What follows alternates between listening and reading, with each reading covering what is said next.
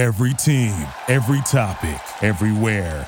This is Bleav. Oh yeah, better than this. I don't know what I'm doing. I can't do this shit.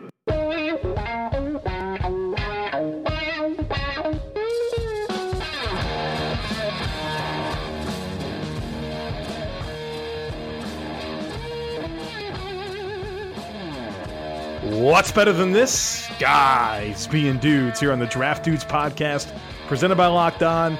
It's Joe Marino and Kyle Crabbs from the Draft Network, and we are your hosts here on this Friday edition of the show, finishing up the NFC North, focusing on Minnesota Vikings and the Detroit Lions on today's podcast. Kyle, welcome. Thank you. Happy Friday.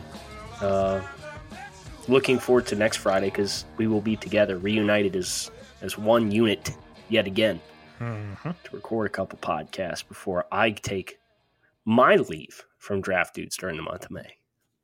Your leave. I, I was My spending leave. some time today thinking about what I'm going to do for a week because you had these draft classes to recap, but uh, I've got a Yeah, little something it's up my sleeve. I, I, it's going to be good. It's going to be good. I'm not going to lie to you. I'm probably not going to listen to it. Well, I will be Well, honest I'm with you. I, I didn't listen to any of yours either. So oh, there, yeah, mahalo. Yeah. Nice job, Bozo. couple of bozos talking football. Uh, we somewhat have an announcement to make to the people that I'm surprised has not surfaced yet. What's that? A little something we agreed to a couple weeks ago when you were down here in the wonderful city of Charlotte, North Carolina. Do you remember what that was? Something No, we're going to be recall. doing in the summer of 2020. Oh, yeah, we're running the Tough Mudder, baby. Oh yeah, oh yeah. Now, why are you putting me under the gun here saying, like, this is something that I wasn't eager to announce? You know I'm not going to back out. No, I'm not for those reasons, but I thought we would have gotten to it at some point here this week. And We I just did. it- yeah, well, now we have, and we so we don't know exactly when, but we think it's going to be somewhere in the Cleveland or excuse me, the Ohio, Pennsylvania area, Mhm. and we got a we got a crew, right? Some some friends, you, me, maybe some draft dudes listeners wants to participate. Oh, I hadn't considered opening this Mm. up to folks. Yeah, well, I, Yeah. How fun would that be? A bunch of guys being dudes, and there's going to be some dudettes running Crawling 13 through the miles through the mud with you know 30 obstacles. What's more guys being dudes than that? I'm not going to lie. I'm going to be super competitive. Oh, the big another news water is wet. Breaking news: Kyle's going to be competitive. You kidding me? I'm not going to be like your brother, though. Your brother told a great story when I was down in Charlotte about how he ran the whole course twice with uh, with TJ. TJ. He didn't do it twice when I ran it with him. It was it was a while ago, five years ago or something. So Kept pace. training starts. Are you, are you going to train for this? Unlike you didn't train for the TDN combine. Uh yeah, yeah, I'm gonna be ready. Brother, you don't Okay, you, you don't show I'll up to do to it. 13 miles through the mud with obstacles and not be ready. I'll be ready. You you don't show up to run 40 yard dash and do vertical jumps and not be ready Brother, either. But here we I are. had how much notice did we have on that? not much notice. Yeah, right? we had like four weeks or something like that. Yeah. We had enough. Oh yeah. should have four weeks. stretched. You should have Four weeks. stretched. Oh yeah, I stretched for half an hour. Oh, you have here's four weeks to uncover uh, ten years of of uh, a lack of training. Nothing was going to get done in four weeks, especially when I had about a billion more scouting reports to get done. Yeah, it's not great. You're right. Anyways, it's time for everyone to get in shape and get ready for the Tough Mudder that's coming summer of 2020, somewhere in the Pennsylvania, New New York, Cleveland, Mark it down. somewhere over there. Get ready. We'll, when the details are firm, we'll let everyone know. But we better have some amazing listeners joining us on this journey, so that way I have someone to run with while Kyle gets, you know. No, I'll come back for you. Oh, you're co- you just said you weren't coming back. I'm not going to do the obstacles twice, but I'll come back for you. No, I'll I'll, be right run there. recon. I'll I'm be there. run recon. I'll be there. I'll be there. All I'll be fine. Frank's the one you got to worry about. Frank Marino. I'm oh, I'm, not going to keep up with Frank. I'm telling you. Well, you. he's no. The thing is, he's gonna keep. He's gonna be coming back for everyone. Promise you. This is this this is a different animal here. All right, Lions and Vikings. Speaking of animals, huh? Lions. We get the Lions. You want to start with the good team or the bad team? Let's start with the bad team. Okay, Get it out of the way. Okay, Detroit. Okay, Detroit. Yeah. Um, not great class. to be completely honest with you. They got two of my top 25 players, which is a good start, but one of those was Amani Oruwariye, who they got at 146. And um, Hockenson was my 11th rated player. Oruwariye is 22nd. Big slide for him. But I look at this draft class, and the defining stretch for me is those three picks sandwiched in between Hockenson and Oruwariye, Jahlani Tavai, Will Harris, and Austin Bryant. Uh, these were picked at 43, 81, and 117. And my rankings on these players were 183, 152, and 229. So I really feel like the meat and the heart of Detroit's draft class missed the mark. Uh, I understand Detroit is one of those finicky teams, right? That they they play by their own rules and they like guys that are super heavy handed and super physical and they don't like guys with a lot of bend as pass rushers. So I understand why Austin Bryant's a pick for this team and and Will Harris is a solid football player. I don't think he's a spectacular football player. I don't think his ceiling's especially high. Doesn't have a lot of ball production. Uh, he's a safe tackler, and I think he can be a reliable piece of a secondary. But I just don't think the ceiling's super high there. But Tavai, man, geez, um, super ambitious selection for Detroit to take Jahlani Tavai at 43. And the thought process that Bob Quinn had talked about was, well, you know, there's only a handful of linebackers that come through, maybe one or two every year that that fit our criteria as far as the size that we look for and the versatility. And if you don't get one, then you're not going to get him that year, and you'll have to wait till next year. And if you keep uh, trying to find good value instead of just picking one, then you're going to miss out on him every year. Well, good. you just paid Justin Coleman, right? So run the base defense as your nickel and use two linebackers. You ain't got to, you got Jarrad Davis, uh, Devon Kennard, and the undersized backside linebacker Christian Jones. Christian Jalen Jones. Reeves, yeah. Maybin. Yeah. Yeah, and like those two guys are very similar. So I I'm not going to take that ambitious of a pick that early, but that's just me, Joe, although I think you agree with me. Yeah, I, I, certainly didn't think Tavai was a top 50 player in the class. It screams reach for need, and it sounds like I don't know. I'd love to. I'd love to learn more about this Lions linebacker philosophy because it's not. It's not up to par with the league. It's not trend. good, whatever yeah, it is.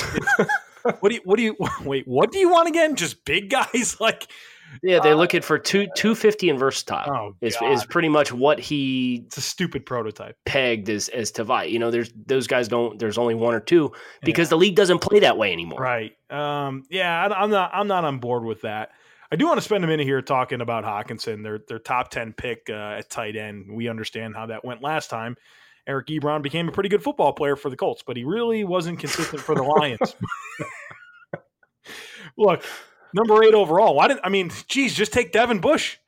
if, you're, if you're that concerned with line, how does if Devin Bush doesn't fit your mold for linebacker, your mold's stupid. Anyways, I digress. No lies detected. What are we doing here? All right, TJ Hockenson's a good football player. What I always go back to with Hockenson is I think he's this beautiful blend of a classic inline tight end that can block and run routes and win in those classic ways that we've seen tight ends win in the past. But you can also flex him out and get all of the benefits of a modern day flex move piece type tight end. Love that versatility. I think he's going to be a star. You look at the best tight ends in the league right now George Kittle, uh, Travis Kelce, Zach Ertz, Hunter Henry. He's in that mold. He's going to be a really, really good player. And Bob Quinn said going into this this uh, this entire offseason that one of his main goals was to add playmakers. And uh, this receiving corps is interesting. They kind of have some bigger athletic guys that don't necessarily separate well. And, and now they have Hockenson at tight end, which at a minimum could improve the spacing. And you've got some size issues to deal with and when you're facing the Lions, right? They've got Golladay, they've got Marvin Jones, they've got Hockenson, big, big athletic dudes. And then they've got Amendola, who's going to open up a world of possibilities from the slot. So I feel like this Lions group of weapons in the passing game is pretty good, and they certainly valued that size dynamic, which is interesting because we've seen teams go away from that. Here, the Lions are embracing size at receiver and tight end, you know, and going for big linebackers. So the Lions are doing doing things a little different. We'll see how it goes. Well, that's why the whole league's cyclical, right? It is. Oh yeah. and it's is Detroit, know, ahead of the recent trends, and did they make the right picks to get that to materialize? That's the big question for Detroit. Um, yeah, you talk about size. They also added Travis Fulgham in the sixth round. Big, big physical dude at wide receiver from Old Dominion. Uh, your guy Isaac Nauta in the seventh round as well Yeah. Asterisk. looked you dead in the eye and said he was going to run four four Brother, six. I'll never forget it. I'll never forget it. Never in a million years. At a combine presser, only about five people there. I'm asking Isaac Nauta any question I want. Asked him what he thought he was, how he was going to test. Dude looks me in the eye with his receding hairline that's rivals only mine. Oh, jeez. Tells me he's going to run four six, brother. He shows up and runs four nine. How do you get what? What? How does that even happen? Something was lost in translation. Uh, so yeah, it it hit me hit me hard when he ran that. And I I wrote a nice feature on him. I felt like we had a good one on one. Yep. The dude And then rewards the me with very a next four day. nine. Four The nine. very next day, four nine two or whatever it was. My God, I I will don't say think he's this. a bad player though, right? Like his tape's not that bad, but you just, just, have getting ready to say. go Yep. ahead. Yeah, I'll let you have it. I will say this: solid blocker. I think he's a better functional athlete with the ball in his hands than what you saw with the athletic testing that he brought. Uh, he was a guy for me, 140th on the board, fourth round grade as far as value. They got him in the seventh because his athleticism concerns. Fairly refined player, though. Yeah. I think he's pretty solid as a blocker. I think he's smart running routes. He may never be a true man beater, but if you've got Hockenson in your tight end room, that's your man beater right there because he's going to beat guys up. And he's dynamic enough he can run past some linebackers. Uh, Nauta is a second option, a tight end two, a guy that it will be reliable blocking, short yardage, third down, red zone, and find soft spaces in zone. I think he's going to stick on this team, Joe. Speaking of sticking on this team for tight ends, I want to look at this tight end depth chart with me with you, and you tell me which. What do you think? Three, four tight ends at the most? Who's making this football team? Sure. Jesse James, who they gave decent money to in free agency, TJ Hockenson, their top 10 pick, Isaac Nauta. Now they also have Michael Roberts, Logan Thomas, Jerome Cunningham. See Jerome Cunningham. Who else makes this team? Um, Roberts makes the team. The two rookies make the team, and Jesse James makes the team. So Logan Thomas is out. Yes, Okay. unless So they want him as QB three, Well, that's I mean that's the thing. You think about a guy like Joe Webb, right? Who's right? pl- played in the league for a thousand years because he's a good special teamer, and he can play some wide receiver, but also if you need a guy to take some snaps and get through a football game, he can do that for you. So that's a hidden value with Logan Thomas. It's, it's a it's a crowded room. If you know, I, it's a good problem to have. Injuries, things will happen, and they'll be happy to have that type of depth. But they That's really, kind of an indictment of Michael Roberts, isn't it? oh, for sure. You know, because they, drafted him what last year, two years ago, 17, fourth round pick in 2017. and then they turn around and they sign Jesse James to a very ambitious contract, and then they draft two tight ends, And they sign Logan Thomas, who and they sign Logan. Thomas. who's been a rosterable tight end that I'm very familiar with. He's the reason the Yeah. Dolphins didn't have a higher pick in the draft, you know, this past year. Why? Because if he catches that ball, they Wasn't beat. that Charles Clay? oh yeah, Oh well, there goes that theory real quick. Yeah. Any parting thoughts on the lines? yeah. You're not going to edit that, that out, are you, Cal? That's just going to no, stick there. I no, know. that's gonna stay. appreciate that really. The poor Logan Thomas trying to throw him under I, the I did. I got to defend his right- honor. I threw him right under the bus. It was Charles Clay. Man, Charles Clay with the Arizona Cardinals. All right, no, I have nothing else to say on the Lions.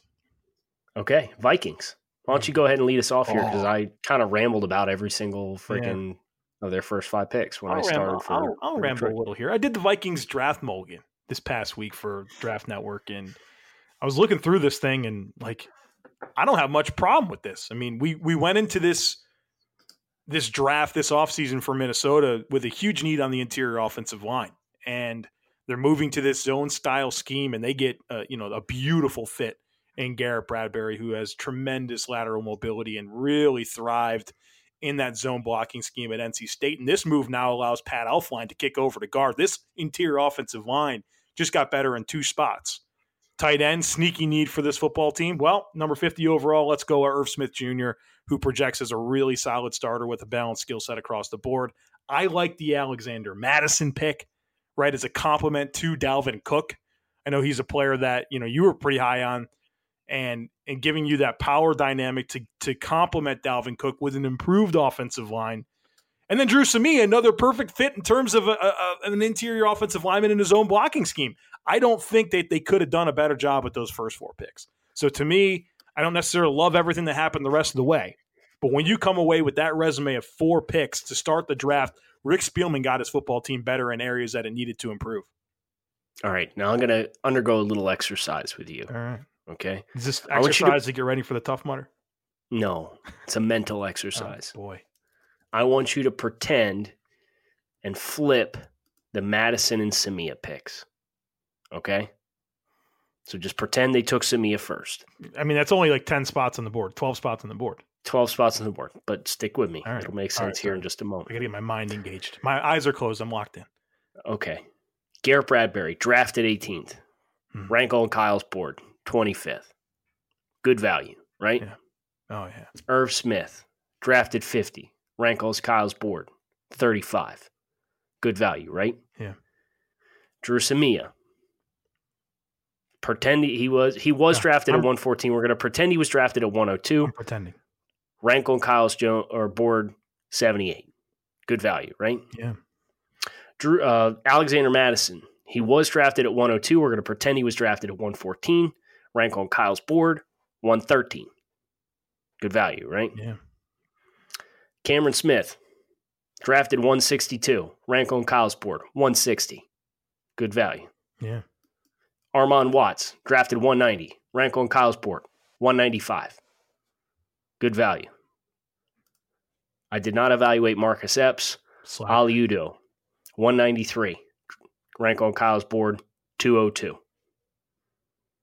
This team was top to bottom, one of the closest as far as going pick for pick, getting plus value or appropriate value at the absolute worst with almost every single pick that they made. And they made a ton of picks in this year's draft class. They had what, 12, 11? Yeah. A lot. They had 12. Most in the most in the draft this year. And I just went through pick for pick with their first like or seven of their first eight picks. Uh, Watts, Armon Watts is probably a plus value as well, right? Where'd you have him? I said Armon Watts. I had him 195. I, he was drafted at 190. I had him 134. You liked Armon Watts. Yeesh. I like good players. I remember uh, I remember watching Armon and I put something in the TDN Slack and uh, John hit me up afterwards and was like, Yo, you said you liked Armon Watts, but you got him at 195. Do you even really like him? it's like, yeah, I like him for what he is. Yeah. Uh, but he's, he's a fun player. He's got some promising reps on film, man. So uh, as a, a backup, a rotational pass rusher, which that that penetration role in that front's been something that they've been looking to to get solidified for a while now. I like a lot of what they did, top to bottom, with this draft class. I go through pick for pick for pick for pick. And I think they did a wonderful job. Yeah, especially, I mean, think about this. They had, like you said, 12 draft picks. What seven of those were in the sixth and seventh round? We both like Watts as, as a potential rotational fit for them. Oli Udoh is is a very intri- intriguing, toolsy, small school offensive tackle, and it's nice to have a guy like that waiting in the wings. Potentially, you could develop him into at a min- minimum a utility blocker, but maybe a guy that winds up being your swing tackle in time. Kris Boyd in the seventh right. round. That's a good pick because at a minimum, I bet you Kris Boyd's going to be a good special teams player. He's physical. He likes to tackle. tackle. And maybe yep. maybe in this this defense, he can play some of a hybrid safety corner slot and maybe help you on sub packages. Dillon Mitchell in the seventh round. Are you kidding me? A guy with his vertical receiving skill set in the seventh round is very interesting. So I can get behind a lot of these picks for my for my draft mole. again. It was funny. I, I had to be nitpicky with it. I wind up swapping out Cameron Smith for a different linebacker, David Long from West Virginia. And really, the whole basis of my decision there was I feel like there's more in David Long's toolbox. Now, David Long has his share of warts in terms of you know some misreads. He's got short arms and he he whiffs a ton with his tackles, but at least he's gives you a quick trigger. He's physical. He can move really well compared to Cameron Smith, who has some restrictions in coverage, and and he's got a very you know his injury history is pretty concerning because he had that ACL tear in 2015, and then he needed injections this year for it, in addition to missing a couple games with the hammy. So I I mean that was my that was my draft mulligan. If I can change one thing, it was the fifth round linebacker picking a different one that has a slightly higher ceiling. Great yeah, work, I, Rick Spielman. I, I would even leave Cameron Smith. I'd probably look at maybe double dipping on seventh round wide well, that, receivers, and now you're just getting super nitpicky. Like, right. who the fuck cares? Right. Who cares? And this team had two top 50 picks, and one of their picks was 50. Yeah. Came away with plus value top to bottom. Kyle, I think but, I think people listening to, to us have a discussion about the Vikings draft may have looked for us to criticize more the Alexander Mattison pick.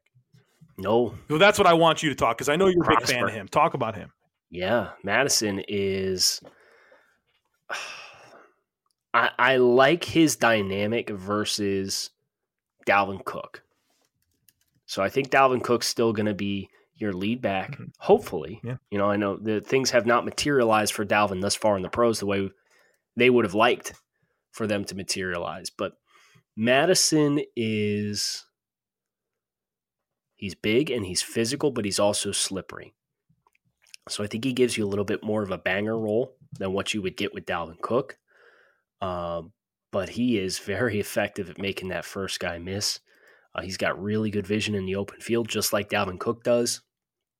Um, Dalvin Cook's a little bit more of a step frequency type guy, and what I mean by that is it's the rap, the rapid steps, how often he can get foot contact in the ground, and that's how he changes directions. Mattison's a little bit more flexible. I feel like a little bit more loose below the waist. And uh, when you pair that with his size, it's it's a really fascinating blend of skills. And he, there's some reps that remind you of another Boise State running back, Jay Ajayi, who went in the fifth round and then uh, had some success with Miami, was traded. The knees have betrayed Ajayi, but Ajayi had multiple knee injuries at the college level before even getting to the pros. And now you're seeing his his knees really wear down, and, and he's a free agent just getting through his rookie contract. And doesn't have a team. Mattison doesn't have that kind of wear and tear concern about him, but he has some similar physicality and mobility to his frame that allows for some of these dynamic cuts that you see these big backs that are that have that looseness and are able to make. So um, he gives a little different style and flavor to what Dalvin Cook has, but at the same time, both of these guys have super slippery habits and they both have really good open field vision. And, and, Mattison, I think he helps you on every down because he's good in pass pro and he can catch the football. So mm-hmm. you mm-hmm. you love that you have a guy that there's there's really no restrictions. He's not the fastest guy, but you know between the tackles, runner has some wiggle to him for a big guy. Catches the football, pass protects. That's what you're looking for in your backup running back. So I I think that was one of their better picks. That I think maybe some people expected some criticism, but if you watch Mattison play, there's a lot to like about how he fits his team. Yeah. Yeah. Turn on the Wyoming game. Watch him hurdle like 10 dudes. It's crazy.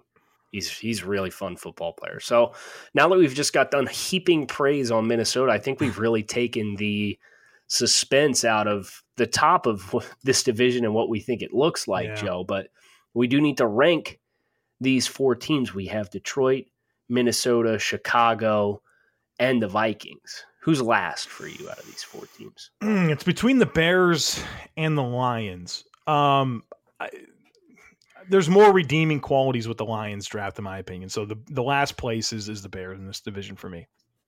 Yeah, and, and Chicago, you know, they're they're kind of they had the deck loaded against them this year because they were so aggressive with their draft capital last year, so they didn't get a lot of chances. They had to trade up to 73, and that was their first pick. So um, they're naturally not going to have a lot of chances to get hits with their draft class. But I actually agree with you. I look at the the Bears class and uh, I don't see a lot of year one contributors. And we talked yesterday about some of the skepticism that we have about even the top pick that they made in David Montgomery and some of the concerns with vision that we have with him. So I agree with you. Uh, Chicago would be rated last for me out of this division. And so the same bottom two in the same order? Um, yeah, I think I have to go with Detroit just because that you know, that second, third, and first, fourth round pick were frustrating selections for me. That's a lot of missed opportunity as far as I'm concerned. So Vikings and Packers for one and two. Packers too. Yeah, I agree with you. It, is there somebody Green Bay could have picked instead of Brian Gary Burns? that would have sworn? So if, the, if they pick Brian Burns, that swings them ahead. Oh, yeah, because those first one, two, three, four, the first five picks, even the first six, I would have liked the whole thing. That was my big gripe with the with the Packers draft was Gary. You put Burns at the top of that. I like I like everything else they did.